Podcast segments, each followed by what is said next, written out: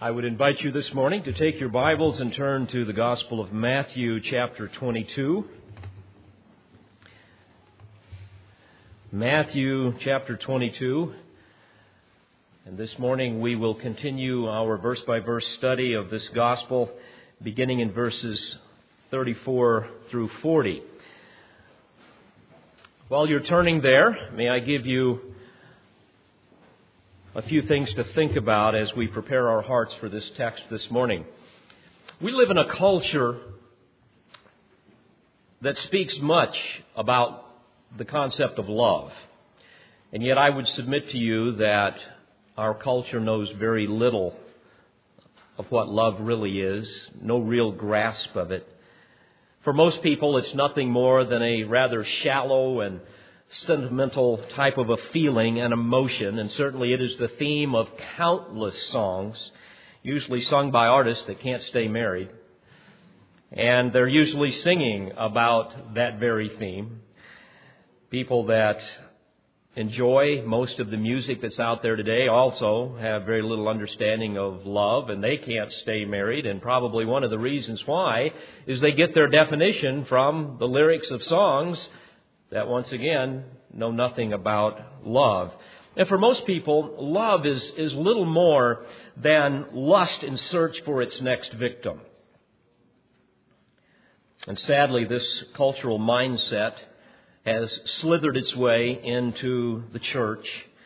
And as a result, very often what we find in the church of Jesus Christ is the same kind of sentimental, schmaltzy type of a love, a shallow love, as shallow as water on a plate when it comes to loving God and loving each other. And certainly millions of people have convinced themselves that they truly love God. They sing about Him on Sunday mornings, but in truth, very few people know of the self-sacrificial love, the denying of self type of love that God requires. So this morning we're going to learn much about what it means to love God and what it means to love one another. But in order to do so, we must first understand God's law. And we're going to learn a bit more of that as well. Now, let me give you the context of this passage so that it will come alive for you. This now is the third and final question of entrapment that the religious leaders are giving to Jesus. The Pharisees try one last time here to humiliate their hated foe. And so they are going to send forth their Goliath, so to speak, to fight against the son of David. The man that they are about to send would be the champion of the Pharisees. They are going to send forth the most erudite of all of the scholars, the most scholarly man of the law, and he is now going to approach the Son of God, their Messiah. And in a final act of desperation, he will endeavor to rout the Savior with one last question. A question that they were all sure would somehow expose Jesus as being unorthodox, as being a heretic, as being an impostor, so that they could reject him and have even more excuse to kill him. Now, you will recall that the Pharisees and the Herodians and the Sadducees, all of which hated one another, were all galvanized together in their hatred of Jesus because Jesus was a threat to their power and to their prestige, and he had certainly exposed their pride and hypocrisy. But you might also need to understand that these religious people were truly confused by much of what Jesus taught. They didn't understand him. And one of the reasons for this is over the generations, the rabbis had added many hundreds of silly rules and regulations on top of the law that the people had to live by. All kinds of man made interpretations of the law of God.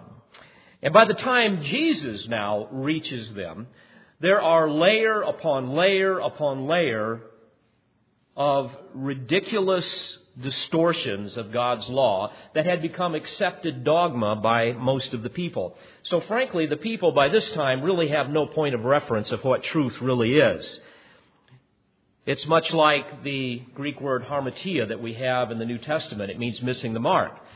And what they had done is they had shot the arrow, shall we say, at the bullseye of God's truth, and they had missed, and so what did they do? They moved the bullseye. And they kept shooting and kept missing, and now the bullseye, instead of being here, is somewhere over here. And so by the time Jesus comes along and tells them, here is the standard of divine righteousness, they're all confused because they thought that it was somewhere over in here. So, they saw much of what Jesus was saying as controversial, if not idiotic. Now, important background here, again, before we get to the text. The rabbis were infatuated with a particular exegetical tool that they had for interpreting the Old Testament, one that they thought would really clarify much of what God wanted them to know and all of us to know. Some called it letterism. And here's how it worked.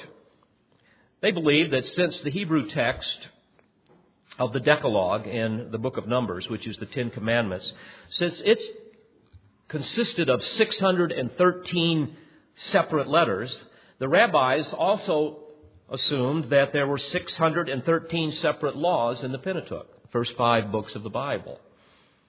And they divided these 613 laws into two categories. They had the heavy laws and the lighter laws. The heavy laws were to be the binding laws, and the lighter laws a little less binding. In fact, they believed that there were 248 affirmative laws, one for every part of the human anatomy. They thought that there were 248 parts of the human anatomy. And then there were also 365 negative laws, one for every day of the year. Well, that's rather clever, rather novel. This is what they believe. Now, there's one big problem. The big problem was that none of them could agree upon precisely which laws were heavy and which ones were light. And so you have this never ending bickering between the rabbis. By the way, this is much like modern day religious denominations that proudly articulate their unique take on some Bible doctrine, or they raise their banner high and beat some drum on some personal preference. And like these rabbis, they will endlessly debate some fanciful system that they've come up with. And so anyway, these rabbis now, they, they love to pontificate on these particular issues. And like proud peacocks, they love to strut around and show off the plumage of their great theological erudition.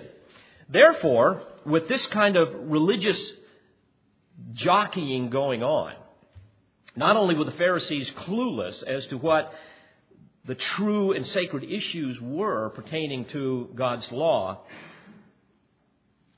but they also believed that Jesus' answer to the simple question that they are about to ask would undoubtedly be off the wall if we could use that term, because most everything else he said was off the wall.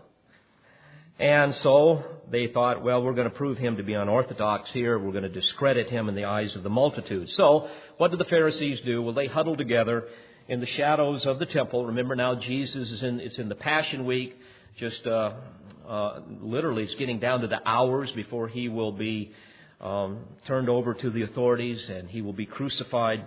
So the Pharisees huddle together, if I can use a football metaphor here. They huddle together. They have absolutely zero offense at this point. Jesus has pushed them all the way back on their own one yard line. And so they're plotting their final play here, and they're bringing out now their star running back that, shall we say, has never been tackled. And he is going to run against the Savior. Now, with that in mind, let me read the text to you, beginning in verse 34 of Matthew chapter 22. But when the Pharisees heard that he had put the Sadducees to silence, they gathered themselves together. And one of them, a lawyer, asked him a question, testing him Teacher, which is the great commandment in the law? And he said to him, You shall love the Lord your God with all your heart and with all your soul and with all your mind. This is the great and foremost commandment. The second is like it. You shall love your neighbor as yourself. On these two commandments depend the whole law and the prophets. Now, this morning I would like to break this text down into three very simple phases. First of all, this morning we're going to remember the law. I want to rehearse that a bit with you so you have this in your mind. Secondly, we're going to regard the greatest and foremost commandment that Jesus talks about here. And thirdly, we're going to regard the second greatest commandment. So, first of all, we want to remember the law. And I feel this is important because uh, many times there's a great deal of confusion about this in Christian circles, especially in light of this movement today, this dominion theology, where there's this idea that somehow we are to elect enough Christian people to kind of reinstate the law of God and really turn the whole world around and ultimately bring it back to the um, Edenic splendor, so to speak, of days gone by and then hand over the world to Jesus someday. So here's a real brief refresher course on the law, which is God's revealed will to man given to Moses on Mount Sinai. Now, first of all, keep in mind there's really four features of God's law. First of all, you have what we would call the twofold summarization. And this would be what Jesus responds to here. The twofold summarization is that you love the Lord with all, with all of your being and you love your neighbor as much as you love yourself. And then secondly, we see a tenfold summarization, which would be the Decalogue, or it's commonly called the Ten Commandments, the, the tablets of stone that was given to Moses on Mount Sinai. You read about it in Exodus 19 and 20. And in the Decalogue, you will find, and, and, frankly, all through the Old Testament, if you keep His law, you're going to be blessed. If you violate His law, He's going to judge you. And in that Decalogue, you have the first three that tell us how to love God perfectly. And then you have the Sabbath, and then the last four uh, laws are telling us how to love our neighbor. So you have the twofold summarization, the two, and then the tenfold summarization, and then you have what we would call the manifold part of the law. This would be the words of the covenant, as is expressed in Exodus 24 7. This would be the entire book of Leviticus, which goes into great, precise detail, which is an expansion of the law. Now, all of this was written down and placed in a receptacle that was tucked in the side of the Ark of the Covenant and certainly the tablets of stone were inside the ark. But the law would have been written down and placed on the side. In fact, Deuteronomy 31:16, God says that I want you to take this book of the law and place it beside the ark of the covenant of the Lord your God. And here's why: that it may remain there as a witness against you. So in other words, God gave us the law to expose sin in the light of his divine standard of righteousness. Moreover, we, as we study the Old Testament, we see that the lawgiver gave us his law not only to, to curb and, and, shall we say, punish the depravity of man, but also to prove to us that we could never live up to his standards. It was a witness against us. And therefore, it would drive us to him, crying out for mercy and for grace, that he would ultimately give us through the blood of the Savior, the Lord Jesus Christ. In fact, if you think of it this way, the ultimate purpose of the law is to liberate man from the bondage of sin. And frankly, to bring us into a state of permanent blessing and, and fullness of life. In fact, the psalmist tells us in Psalm 119, he, he, extols just the glory of the law and, and the virtues of the law. He says that, that, that God's law is, is my delight. It's the object of my love. He venerates it as truth. It's a means of peace and liberty. It's a treasure above all earthly wealth. And he goes on and on and on. Now, the Jews also understood that there were three divisions of the law. This is real important, and this is good for background here if we're going to understand this text in a moment you had, first of all, the moral law, secondly, the judicial law, and thirdly, the ceremonial law. Now, the moral law regulated how we were to love the Lord our God with all of our being and how to love our neighbor. This was based on the Ten Commandments. And then you had the judicial law that regulated how Israel functioned as a theocracy, as a nation. And the judicial law, therefore, regulated everything from taxes, it, it, settled disputes, it talked about how that you were even to, care for your livestock and, and, and the standards of dress and so on. And then you had the ceremonial law, which regulated Israel's worship. Now, many people today are confused about this. They say, well, are, are we supposed to keep the law today? Well, yes, the moral law, but not the judicial or the ceremonial. In fact, Jesus said in Matthew 5:17, "Do not think that I came to abolish the law or the prophets. I did not come to abolish, but to fulfill." You see, Jesus did not come to obliterate the law, but to fulfill it. And you ask, well, how so? Well, first of all, you want to keep in mind that when Jesus came to fulfill the law, it didn't mean that he merely met its demands perfectly, though he did. But rather, now catch this, Jesus was fully the law. He was the incarnation of the law. He was the theme of the Old Testament that came to earth. He came and dwelt among men, not merely to be an example of righteousness, but he was righteousness incarnate. He was the Word of God, the divine Logos that existed before all time, even from everlasting. That's why in John 1 1, we read that in the beginning was the Word, or the Logos, and the Word was with God, and the Word was God, and He was in the beginning with God. Now, how did Jesus fulfill the law? Well, He fulfilled the moral law with the righteousness of His life. The very righteousness that He Himself required, He fulfilled. He fulfilled the judicial law when he came and died on the cross, when Israel committed the ultimate act of rebellion by rejecting their Messiah. He fulfilled the ceremonial law that governed Israel's worship when he, as the Lamb of God, became the propitiation for our sin. He satisfied the divine wrath. He became the atonement for sin.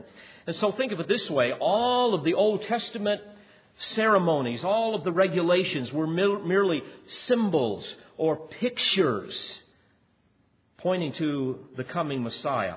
All of them illustrations of God's redemptive plan. And now in Christ, those things are no longer necessary. We no longer sacrifice lambs and bulls and goats and those types of things. Because what was pictured became a reality. He was the incarnation of the law. He was the personification of the ceremonial law, and so on. So, bottom line, the judicial and ceremonial laws were fulfilled in Christ. They're now obsolete. But the moral law is still being fulfilled, and it's being fulfilled, dear friends, through us, through the church, because we are united with Him. In Romans 8, beginning in verse 3, we read that God sent His own Son in the likeness of sinful flesh and as an offering for sin. He condemned sin in the flesh in order that the requirement of the law might be fulfilled in us who do not walk according to the flesh, but according to the Spirit. The writer of Hebrews tells us that the Old Testament was the shadow of good things to come. But it goes on to say that in Christ we are we have the very image of those things in Hebrews 10:1. So, friends, today we have more than a symbol of truth. We have the truth itself in Christ. That's why in John 1, verse 16, we read, For of his fullness we have all received, and grace upon grace. For the law was given through Moses, but grace and truth were realized through Jesus Christ. Now, with that background, we look secondly at the greatest and foremost commandment. Now, notice what happens here. Again, the Pharisees are certain that Jesus is going to respond with his unique system of what is affirmed and what is, or what is affirmative, what is negative, what is heavy, what is light, and all of this type of thing.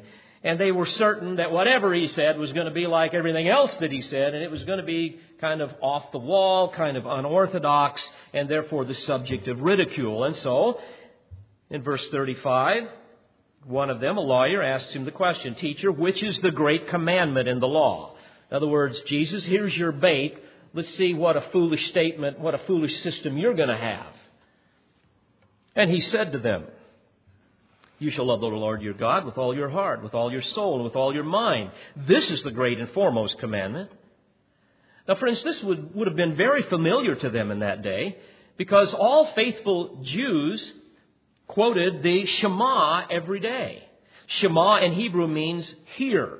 And it was the first, first word of Deuteronomy 6, beginning in verse 4, where we read, Hear, Shema, hear, O Israel, the Lord is our God, the Lord is one, and you shall love the Lord your God with all your heart, with all your soul, with all your might. And it goes on from there.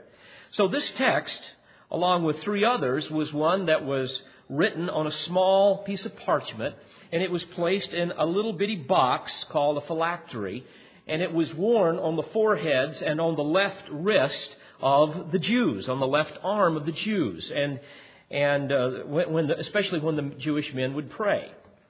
And frankly, what they did is they took literally Deuteronomy 6 8, where God said, You shall bind them as a sign on your hand, and they shall be as frontals on your forehead.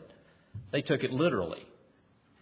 By the way, later in Matthew 23, verse 5, Jesus rebukes them for such a ridiculous and ostentatious display of their self righteousness. If you go to Israel today, and I remember when I was there, I noticed this a great deal, you will see that even today among the Orthodox Jews, they will wear the phylacteries, especially when they pray. And they also have mezuzahs, which are small little boxes. Many of them are decorated in various ways. And they are attached to the, the side of the doorposts. And even in the restaurants, in the motel rooms, wherever you go, you will find a mezuzah. And in them contains the copies of Deuteronomy 6, 4 through 9, and Deuteronomy 11, 13 through 21. Because again, they took literally what God said in Deuteronomy 6, 9, where He says, And you shall write them on the doorposts of your house and on your gates.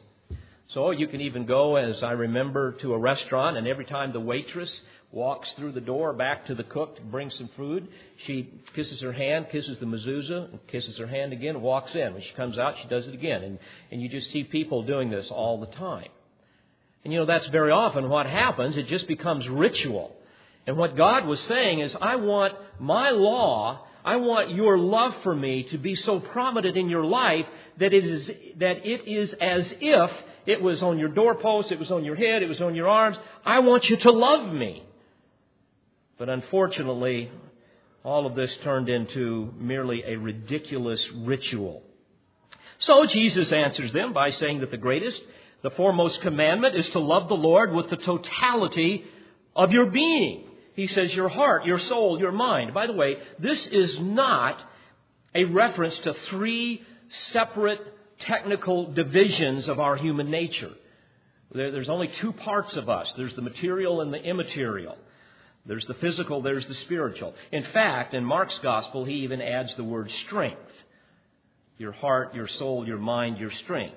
So, what God is saying here is, I want you to love me with all that you are with your heart, which is the inner core of our being, the seat of our will, with our soul, which would have to do here with the emotional uh, nucleus of, of all that we are. In fact, when Jesus was in the Garden of, of Gethsemane in Matthew 26 38, when he was arrested, he said, My soul is deeply grieved to the point of death.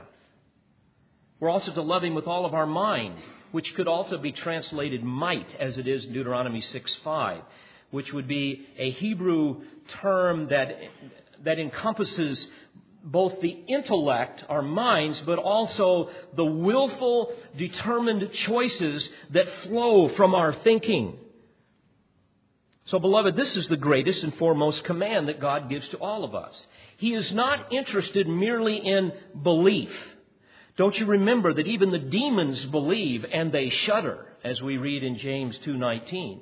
God is not interested in hollow words, in external ritual. He's not interested in churchianity, where you just kind of play this religious game and you put on some religious veneer on Sunday mornings. But He wants us to be utterly consumed with a genuine love that engages our intellect, our emotions, and our will, all of that, all that we are. This is a love, by the way, that can be measured by sacrificial obedience. Jesus said in John 14, 15, If you love me, you will what? Keep my commandments. And it's sad today, many Christians really don't even know what the commandments are. They've been in church all of their life and, and they really have very little idea of what God really requires of them. You see people that, that claim to be Christians, but they're not involved in the body life of the church. They're not involved in service. They're not involved in evangelism. They have no secret devotion to God. They have no prayer life. They're attached to the world. You can see it by how the women dress. You can see it by the things that the men worship, especially all of the sports and those types of things. You look at their homes, and their homes are in shambles. You've got child centered homes where the whole family orbits around the little stinkers. You've got people that absolutely know nothing of what it means to train up their children in the discipline and the instruction of the Lord. They leave it to other people to do that. Their marriages are in shambles. And you will certainly see it when difficult times come into their lives. When that happens, their lives fall apart because they don't understand that God is more interested in our character than He is our comfort. Oh, but I attend church. Yeah, that's like wearing a phylactery on your forehead. Wow, isn't God impressed? You do some religious things from time to time. Isn't God impressed with that? Well, obviously, He's not. Most of the times, the things that we do are meaningless dribble in the eyes of a holy God. God wants us to love Him. Aheb in Hebrew. It's, it's the, the Hebrew version of, of, of agape love. It's the love of choice. It's not the love of just emotion. It's a purposeful act of the will that encompasses all that we are.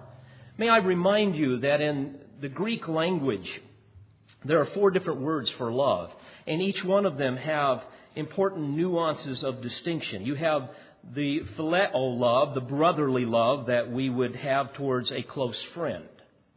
But that kind of love is different than a storge love that we would have towards a family member. I'm going to love my family in a little bit different way than I'm going to love you as a friend. And then you have the eros love, the, the, the, the type of uh, romantic love that leads to sexual desire. It's not used in the New Testament, but it is another Greek form of love. And then you have the ultimate love, the agape love. And this is, this is that love that is the love of, of, of, a, of a passionate, unwavering commitment to seek the highest good of another person. It's a love that encompasses the will, not necessarily the emotion.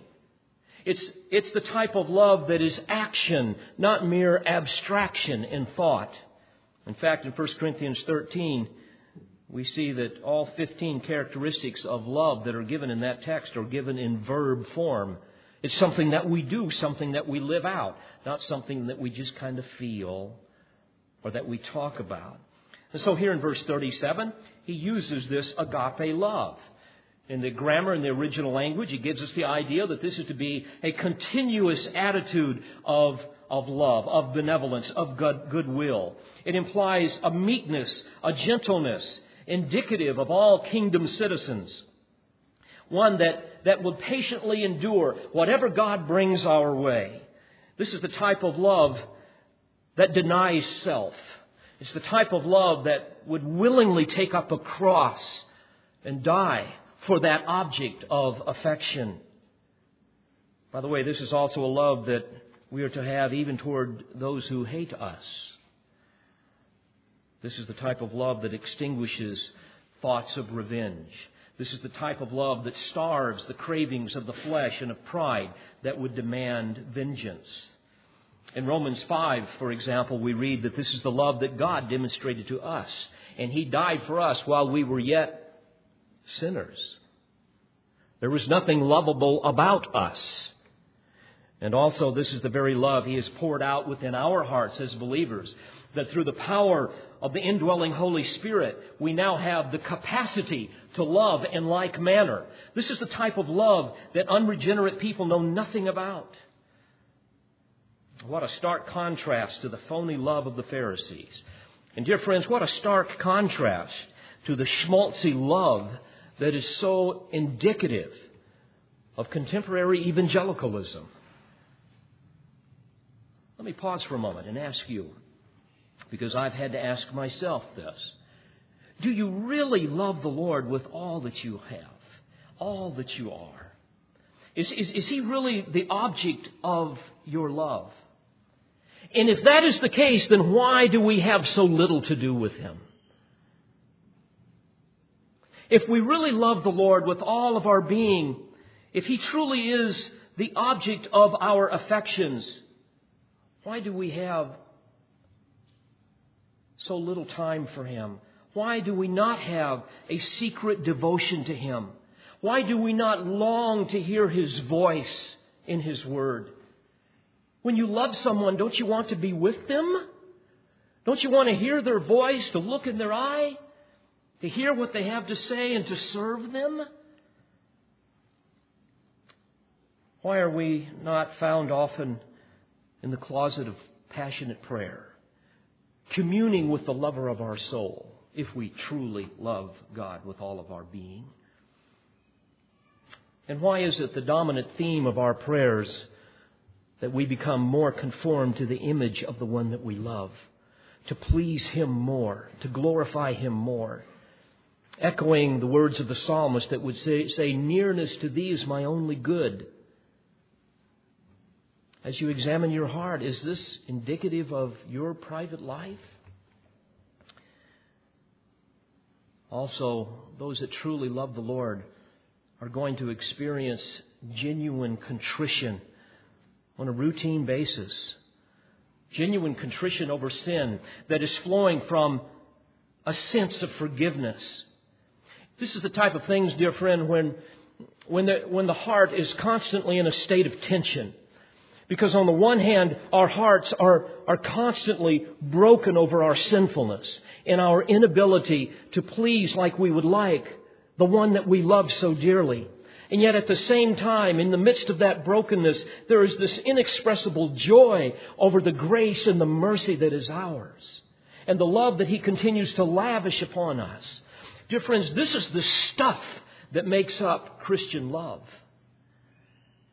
Jesus asked Peter, Do you love me? And that's what we must ask ourselves. Do we love the Lord more than earthly honors? Do we love the Lord more than domestic comforts? Do we love the Lord more than worldly riches? Do we love the Lord more than our, our family? Do we love the Lord more than life itself? That is what is the greatest commandment. But notice also what the Lord replies with respect to the second greatest commandment Beginning in verse 39, he says, The second is like it you shall love your neighbor as yourself. On these two commandments depend the whole law and the prophets. Now, friends, this is an astounding statement. You must understand that all through Scripture, we see the premium that God places on loving our neighbor. By the way, even if that neighbor is our enemy and despises us. This is the opposite of the go ahead and make my day mentality of our culture. Indeed, there is never a justification for personal retaliation for revenge. In fact, in Proverbs 24 and verse 29, God says, Do not say, Thus I shall do to him as he has done to me. In fact, in Proverbs 21 or 25, 21, we read, If your enemy is hungry, give him food to eat. And if he is thirsty, give him water to drink. Well, once again, Jesus now hits the Pharisees right between the eyes with the truth, exposing their hypocrisy. Now, here's why. You see, the scribes and the Pharisees had conveniently twisted the law, even at this point, to accommodate their own wicked agendas. Here's what they had done. They had twisted the law in three ways at this point.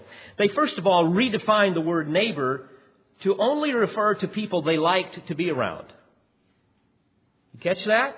Those who were kind and gentle towards them. And, secondly, they omitted the phrase, as yourself. So, the law would simply read, You shall love your neighbor.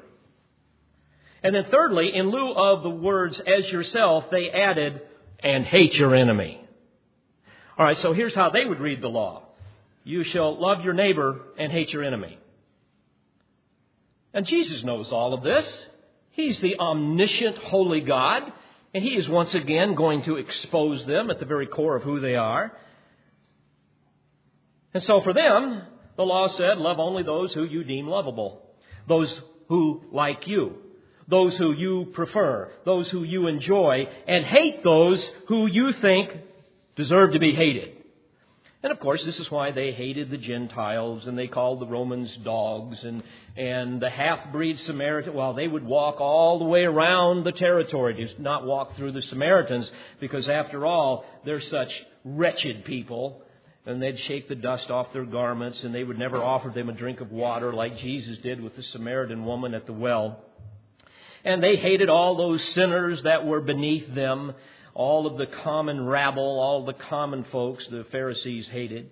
They despised the ignorant and those who didn't know the law as well as they did. And they hated all non Jews. They hated all criminals, all prostitutes. They hated the adulterers. They hated the filthy tax collectors. In fact, they wouldn't speak to them, they wouldn't eat with them, they wouldn't help them, and they rejoiced in their calamity. Folks, that's not what God wants us to do. Are you getting the point? For them, they could say it this way hate them all for the glory of God. That was their mentality. Well, this was the wicked sectarianism that characterized the Jews. By the way, in, in Luke 18, the Pharisees thanked God that they were not like the swindlers, the unjust, and the adulterers. Yet Jesus came along later in Matthew 5. You will recall there, he said that you are deceived by your own self righteous lies. You are equally as unrighteous. In verse 43, here's what he says You have heard that it was said, You shall love your neighbor and hate your enemy. But I say to you, by the way, the grammar here is very important. When he says, but I say to you, the word I is in the emphatic form. And, and he's emphasizing the fact that, that, that here is the superior authority over all of the false teachers that have distorted the law before me. Here's what I say to you love your enemies and pray for those who persecute you. Now, friends, this was a massive blow to their authority, not to mention to their sanctimonious perversion of the divine standard. As a footnote, the second commandment of loving your neighbor as yourself has fallen prey to many false teachers, one of which would be a modern day false teacher, Robert Schuller, if you're familiar with him. He teaches that you're to love your neighbor as yourself. And that what the, and what that means is we are to love ourselves. Versus we are to love our neighbor as much as we love ourselves. In fact, in his book, Self Esteem, The New Reformation, Here's what he says, and I quote What do I mean by sin? Well, the answer any human condition that robs God of glory by stripping one of his children of their right to divine dignity. He goes on to say any act or thought that robs myself of self esteem. Why, this is radically different than 1 John 3 4 that says that sin is lawlessness. It is a violation of God's holy standard. He goes on to say about the concept of hell, for example, quote, hell is the loss of pride that naturally follows separation from God, the ultimate and unfailing source of our soul's sense of self-respect, end quote. Well, of course, this type of snake oil of self-esteem is peddled in many religious medicine shows of many other charlatans who insist that it will cure whatever ails you. And tragically, tragically, it has found a ready market in the evangelical church where you will hear just little sound bites of, of, of these types of things that has replaced, frankly, sound doctrine. And according to the doctrine of self esteem, here's how it works. If I feel good about myself, I'm going to act properly. I'm going to respect authority. I'm going to have fewer emotional problems. I'm going to be more respect or successful. I'll be less likely to commit crimes. I'll act um, in a more moral way. I will be less likely to fail academically. And bottom line, I'll just be less dysfunctional, whatever that is. You see, there's no such thing as sinful people. The problem that we have today is that people just think poorly of themselves. By the way, again, as a brief digression here, dear friends, the truth is, and I hope you hear this, the essence of inferiority judgments are defined in the scriptures as being rooted in concepts not of self or poor self esteem, but rather being rooted in concepts of selfishness and pride and the fear of man and ignorance of sound doctrine. Never as a result of poor self esteem. In fact, in Romans 12:3, as Christians we're told not to think more highly of ourselves than we ought to think, but to think so as to have sound judgment. Beloved, our dignity as Christians comes only when we rightfully confess our depravity. Do you see that? Our esteem is not in ourselves, but in Christ. It is in His righteousness, not ours. That is what has freed us from the bondage of sin and from human futility. In Him, we are more than conquerors. In ourselves, we are nothing.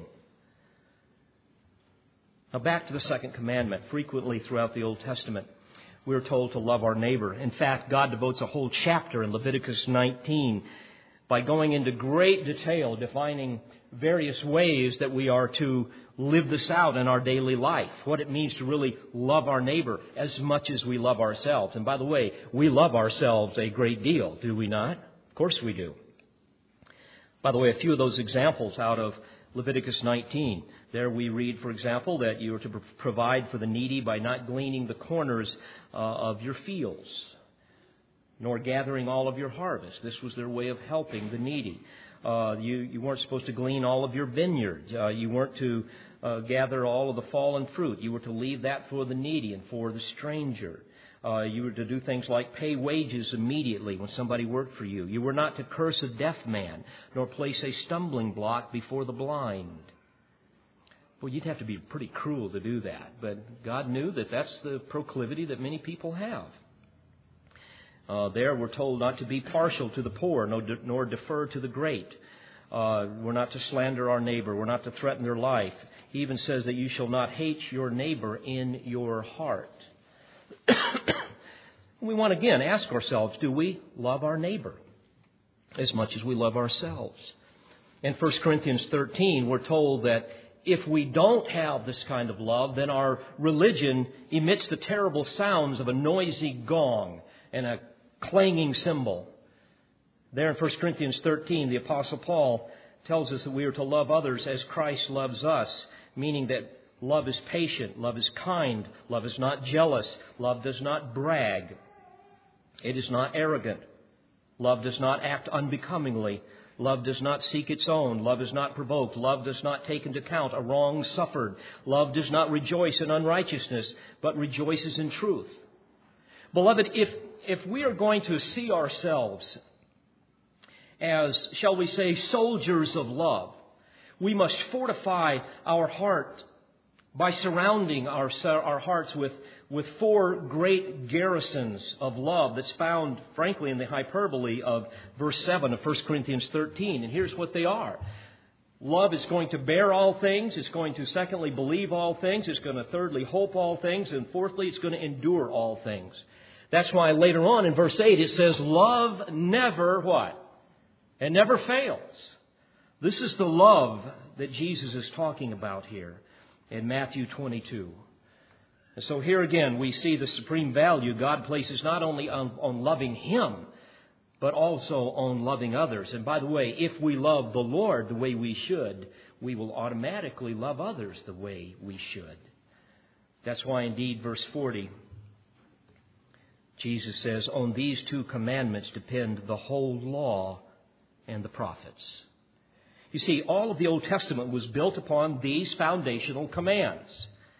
And it was for this reason that Paul wrote in Romans 13, beginning in verse 8, He who loves his neighbor has fulfilled the law. Isn't that great? He goes on to say, For this, you shall not commit adultery, you shall not murder, you shall not steal, you shall not covet. And if there is any other commandment, it is summed up in this saying, You shall love your neighbor as yourself. Love does no wrong to a neighbor. Love, therefore, is the fulfillment of the law. I love the way John MacArthur put it. He said, and I quote, If people loved perfectly, there would be no need for law. Isn't that a great thought? Be no need for law. He goes on to say, because the person who loves others will never do them harm. In the same way, the believer who loves God with all of his being will never take his name in vain, will never worship idols, will never fail to obey, worship, honor, and glorify him as Lord. So, friends, this morning, may I humbly ask you all, as I've had to ask myself, do I really love the Lord with all of my being?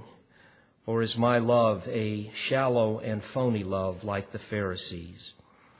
I want to close with some thoughts that I put to meter and rhyme that hopefully summarize the marvelous gift of the law of God and the one who fulfilled it for us, which is an incomprehensible act of sacrificial love. There was a day when Sinai shook and thunderous clouds did roll when lightning pierced a pitch black smoke and a blaring trumpet tolled. A day when fear didst grip men's hearts and caused them all to cower, and when suddenly the sky didst part, and descending in a fire, the Lord did come to speak to man and clearly state his will, to move along redemption's plan, someday his blood to spill.